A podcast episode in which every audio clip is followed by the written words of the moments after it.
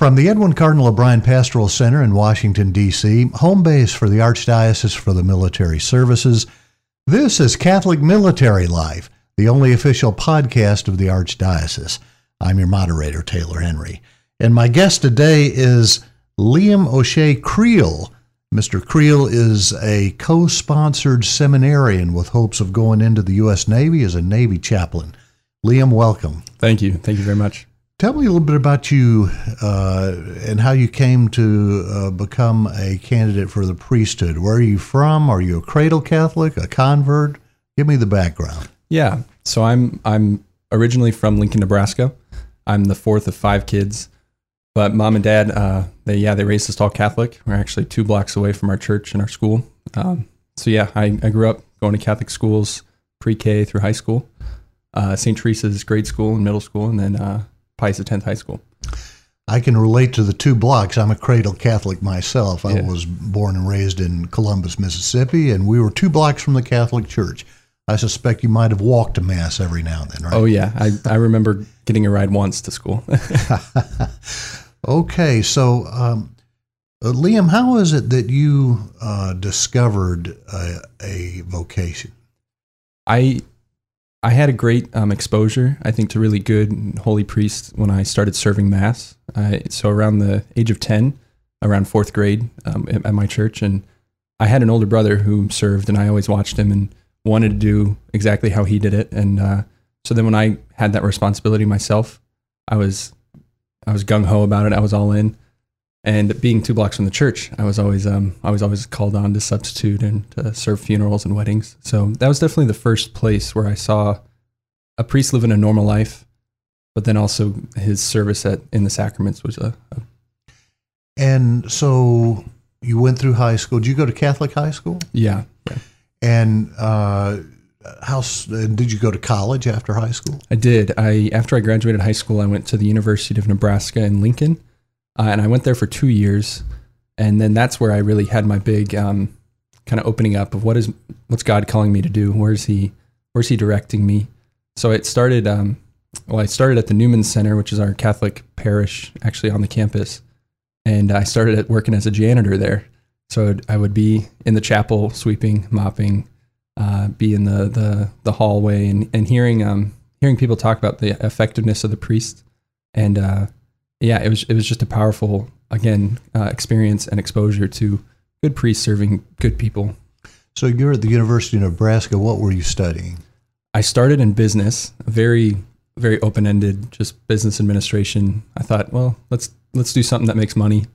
Uh, and then as i yeah as i started to open up more into my faith and prayer um, i started asking myself what do i actually want to do? And not just about money and uh, so I, I went into psychology for the the second year and a half i was there I guess the courses you took in business uh, would help you if you eventually become a pastor because there's a lot of business involved in being a pastor. sure if i can remember it Okay, t- two years then at the University of uh, Nebraska.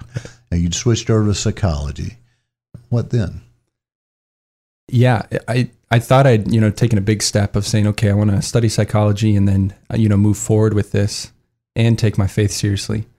And and yeah so in that i started to think you know i've I found the answer i've found the plan but there's still an emptiness. Um, and uh, i dated a little while i was in college too and, and in high school and dated some great women. And but as I, I was experiencing these relationships and these studies in psychology and these desires to help people, um, it started to feel like peace was being pulled from these good steps that I'd taken and was starting to be put somewhere else. And I had to kind of step back, ask myself, where is that peace going? And uh, so I, I did that in the midst of spiritual direction as well. And uh, it just slowly started to show its, the peace kind of started to show its way or show me my way towards the seminary and studying uh, philosophy in that way. So, So after two years at the University of Nebraska, where'd you go then? so in the Diocese of Lincoln, Nebraska, we have a college seminary which uh, does both college degrees and then the pre pre excuse me pre theology program. Uh, so it's called St. Gregory the Great Seminary, and it's uh, 30 minutes outside of the city of Lincoln. So And uh, how long were you there? Are you still there? No, I, I spent three years there. Okay. Got my bachelor's degree in um, it's a bachelor's of arts in Thomistic philosophy, and then after that, I was assigned to Mount St. Mary Seminary in Emmitsburg, Maryland. And that's where you are now. That's that's it. And how uh, far are how far along are you? Sure. I'm in third theology, so I've I'm in my third year. I guess my uh, fifth semester at, at Mount. So you'll be ordained a transitional deacon next year, Yeah, in uh, May on May 28th, 2021. and priesthood in 2022. Yeah, actually, uh, interesting enough, on the same exact date, May 28th. So it'll be easy to remember. So you've been working toward this goal now for five years. yeah, five and working on the sixth. So Tell me what life is like for you in the seminary, day in and day out. Walk me through a day. yeah, um, my alarm goes off way too early, and uh, no, it's it's uh, it's usually a the, a typical time. Um, a lot of guys get moving around the same time. Um, usually, the water kettle goes on to make some coffee. The lights come on, and uh, What time? What time? I, I my alarm goes off at 4:50. Yeah. um, with the hopes of uh, being awake enough to make it to chapel to do some prayer before before mass and, and morning prayers a community. Uh, and then after that, it's it's the race to the breakfast line and uh, get some eggs, some bacon, and then spend some time with guys from my diocese. There's eight of us from the diocese of Lincoln studying at the Mount, uh, so we spend some time there. That's out of a class of how many? In at the Mount in third theology, I believe we have 27. Mhm. Um, there's two of us from um, Lincoln in that class, uh, Uh-huh. but then there's five altogether from Lincoln in, in third theology around the country. Um, yeah, so then after breakfast and some community time, we go to class. Usually have two to four classes a day, with lunch in the middle. Um, and then some days, like today, I'm at my pastoral field education assignment. PFE is for short. Uh, and so that's why I'm here working with the tribunal at the AMS. So. Yeah, you're coming in uh, to the pastoral center once a week, roughly, Yeah, once every two weeks is trying to. and uh, once every two weeks. And Yeah. You're working in the tribunal. Yeah, Do you have any aspirations of becoming a canon lawyer? um, I don't think I'm allowed to answer that. No, no, I I have enjoyed. Um, I really enjoy Father Rutherford's approach to his work. Um, And we're talking Father Mark Rutherford, the uh, judicial vicar here at the Archdiocese for the Military Service. correct. Yeah, he's. Um, yeah, and I- I've enjoyed my studies in canon law, and, and I've enjoyed shadowing him. It's been a great, uh, great experience. Um, but we'll we'll see where the Lord takes me, what He wants me to keep doing. So So you're taking a course in canon law, or have? I have taken one. Uh, next semester, I'll take another one. Well, what other courses are you taking this semester? This semester, uh, it's pretty scripture uh, heavy in scripture. So I have a class uh, on the Gospel of Luke and the book of the Acts of the Apostles. Another course I'm taking is uh, the Gospel of John in Greek. Um, so I have a book that with the scriptures in Greek and then another translation to kind of help. And we we just talk about the differences and the syntax of the sentence and what it might mean, what it might uh, how it might get lost in translation. You're reading the gospel in Greek. Trying to, trying to. It's a, it's a big. Uh, I guess John's pretty. His Greek's pretty easy. I don't. I don't know. I'm not able to judge too well, but. Um, and then I'm also taking a class in Christology, the theology of the God Man, really Jesus, um, both the eternal Word, but then also Jesus of Nazareth. Um, let's see. Oh, I hope my professors aren't listening. They. well, I'm sure it all kind of runs together a little bit until you get the books cracked, right? yeah, that's right. That's right. How challenging is it to approach your faith from a strictly cerebral point of view, which I, I'm sure that some of your courses require you to do? You mean in a very academic way, intellectual way? Yeah, as opposed to lo- uh, having a holistic approach when you read the gospel and applying it to your life. Mhm. Instead, you're studying it as a as an ancient text. Mhm. Um, does that require some gear shifting, or uh, how do you go about that? in a way i would say yeah it uh it's different than just being in a in a catechism class as a kid any longer you're actually diving into um the the truths of the faith not made up by the church or um you know just because they're convenient but actually the the realities written into creation that i mean where did it all come from but the one god who created it all? Uh, and so you're as you dive into these um, truths, you're realizing God put them there before any of us, or you know, they- they're just written into what He created in His creation, and and uh, so it does take a shift because you're you're diving in, and you're finding God and His rationality, His His um. I don't know his signatures on everything, you know, and so it, it is a different. Uh, it's no longer just being spoon fed. Like this is this is true, this is good, this is bad, don't do it. This is good, do it. It's actually diving into the whys and the hows, and and um and ultimately it's beautiful because you do find God there too. Um, Uh, you mentioned you're taking a course in uh, St. Luke and uh, the Acts of the Apostles, which is really sort of like a second book of St. Luke. right. Uh, any surprises there? Anything you've learned that you didn't know, or uh, maybe what you've learned uh, led to a deeper understanding of what Luke was talking about? Can you pull anything out of the hat and share with us? Yeah. Um. Oh man, that's a good one. I just had Luke Acts today. Well, so- well, well. For example, uh, you know, Saint Luke was widely to belie- believed to be a physician. right, Correct. right. Why do we know that?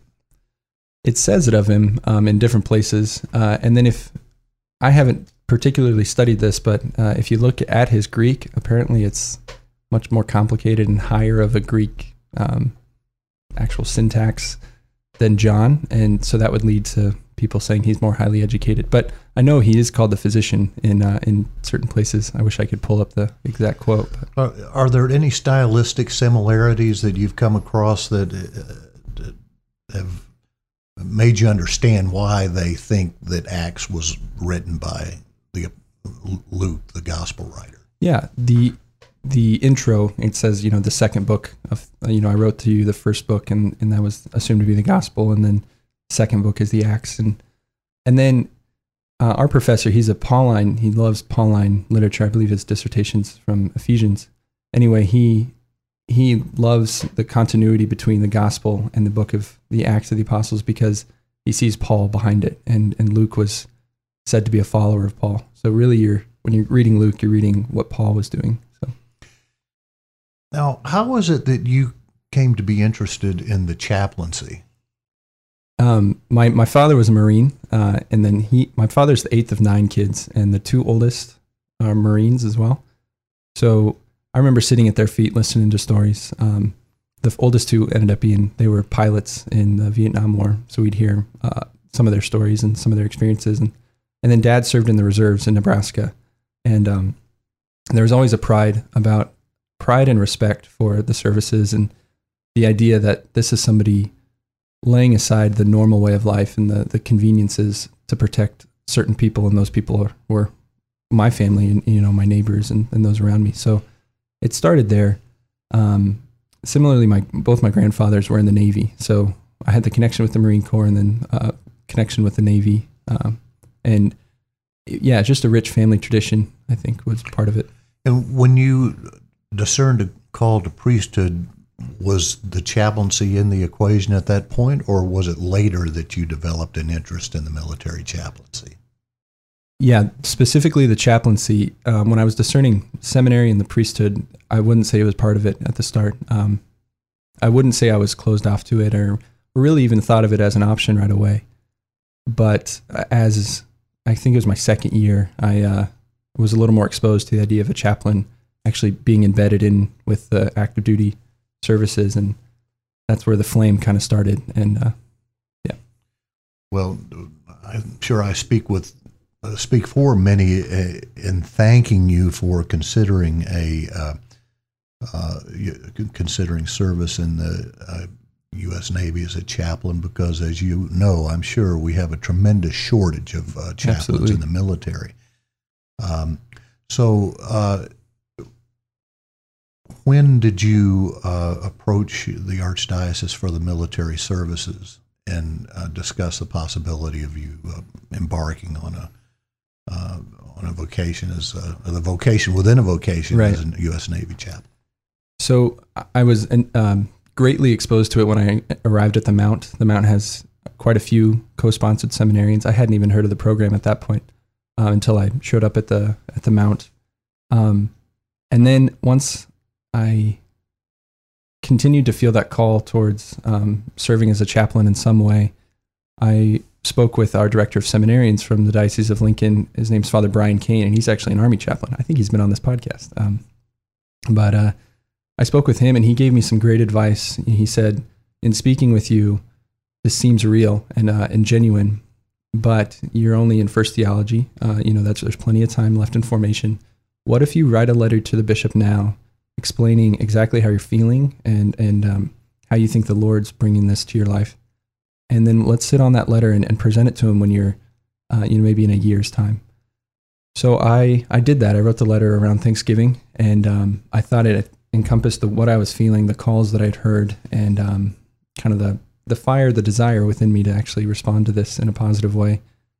And then um, once I wrote the letter, it kind of went away, and I didn't think about it for a while. Uh, and then that summer, after my first theology year, I went to Guatemala to study Spanish, uh, be immersed in the in the language and the culture, and I was sitting in a, a Franciscan church's adoration chapel reading about a, uh, Father Walter Ciszek, who was a, a Jesuit priest who served in Russia, and all I could think about was the United States Navy. I was like, where where is this coming from? Um, you know, Lord, what's happening? And uh, so it came up again. And so when I got home from Guatemala, I told that to Father Kane, and he said, well that's powerful and beautiful. That's incredible.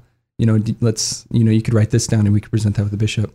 And then the next day, I had a call from the diocesan MC asking uh, if I could.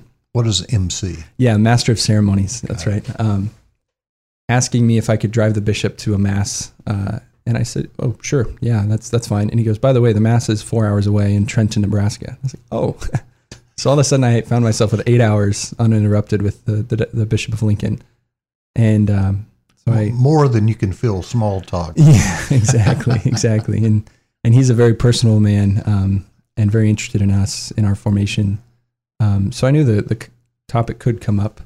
So I spoke with Father Kane again, the director of seminarians, and he said, "Well, I think the Lord wants you to to talk talk to the bishop about this." And so after about two hours of beating around the bush and being nervous, mm-hmm. I finally uh, brought it up to him, and he was. Um, I, one line that sticks out with me is he said he's learned that when he's generous with the Lord, with what's been given to him, the Lord returns and is generous back. Um, and uh, that was his beginning to say, let's pray together about this for the next couple months.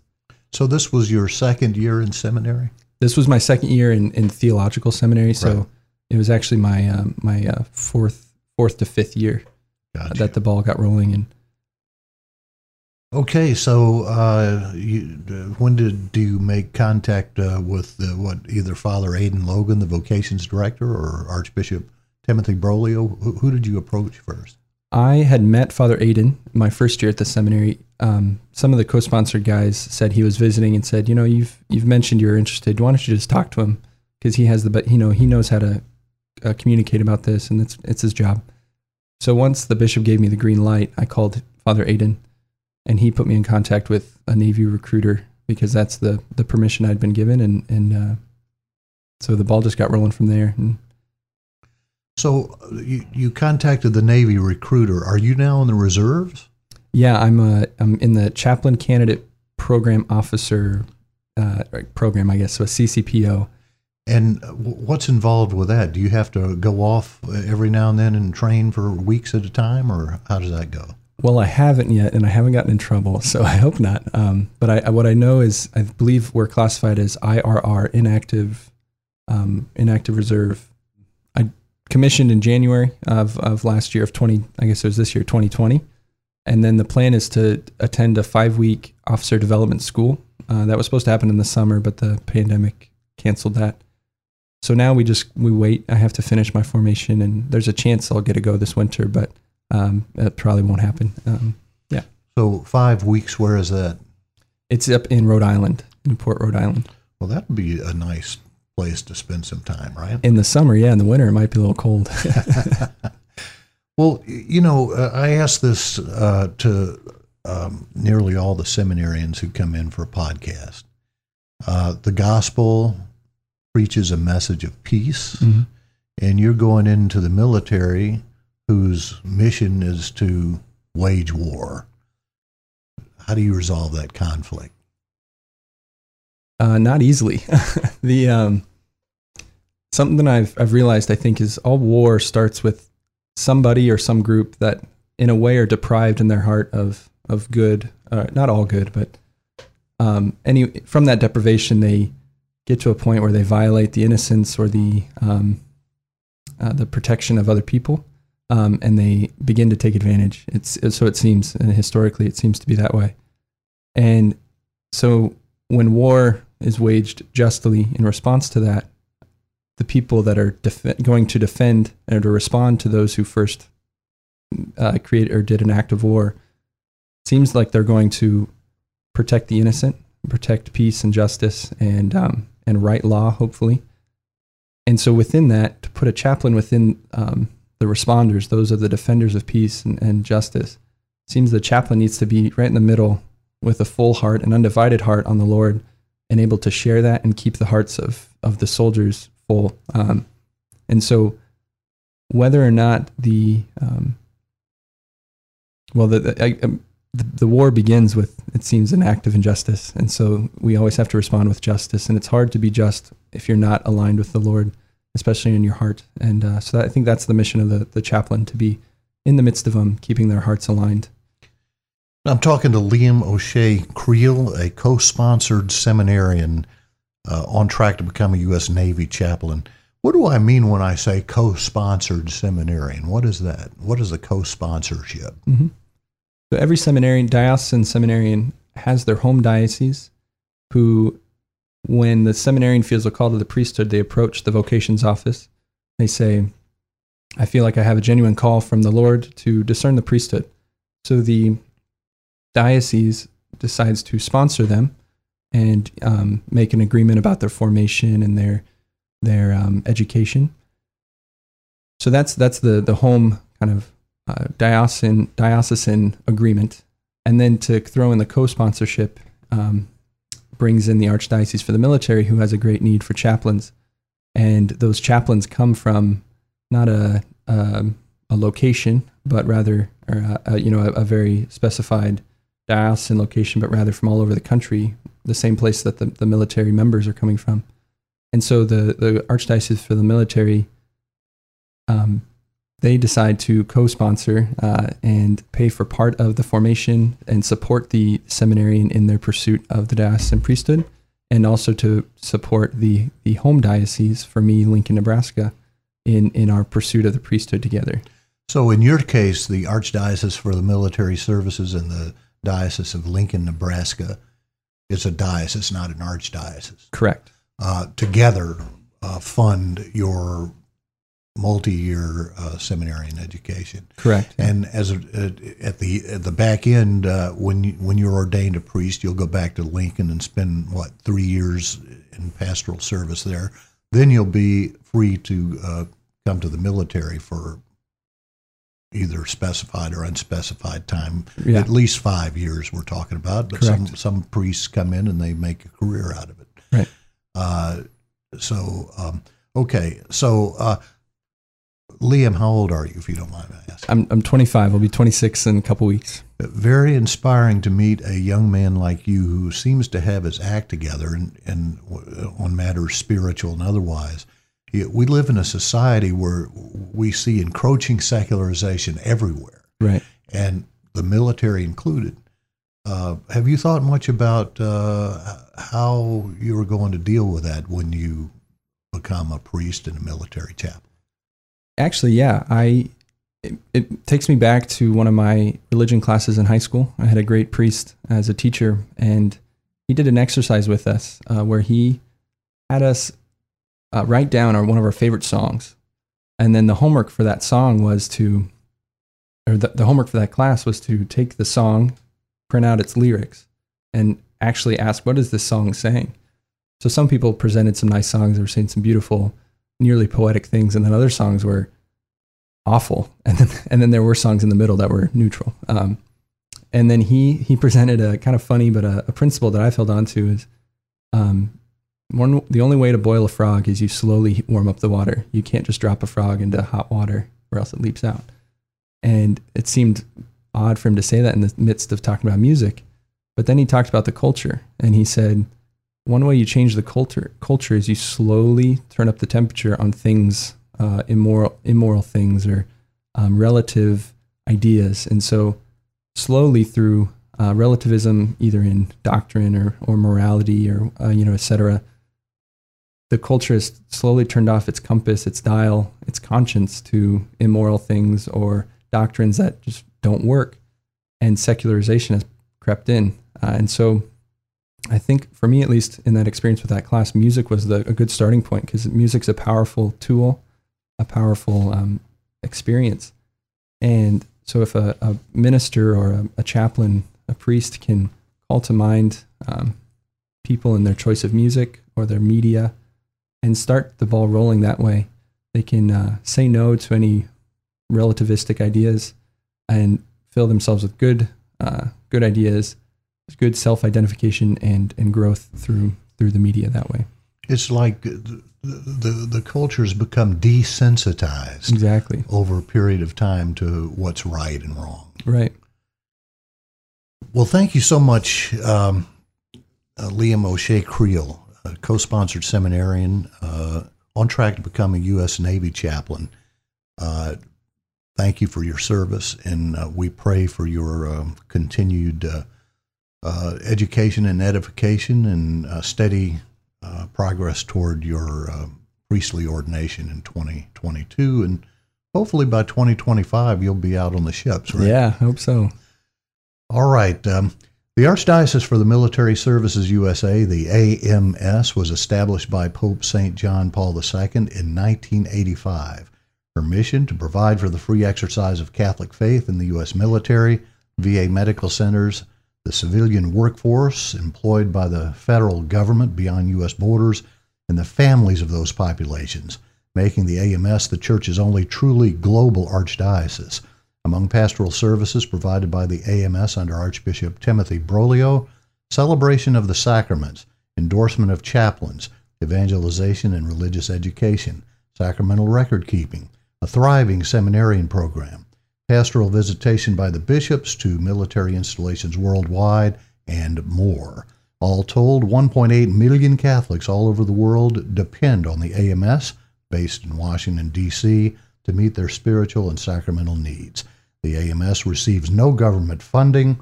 She depends entirely on private gifts for survival. For more information, visit www.milarch.org.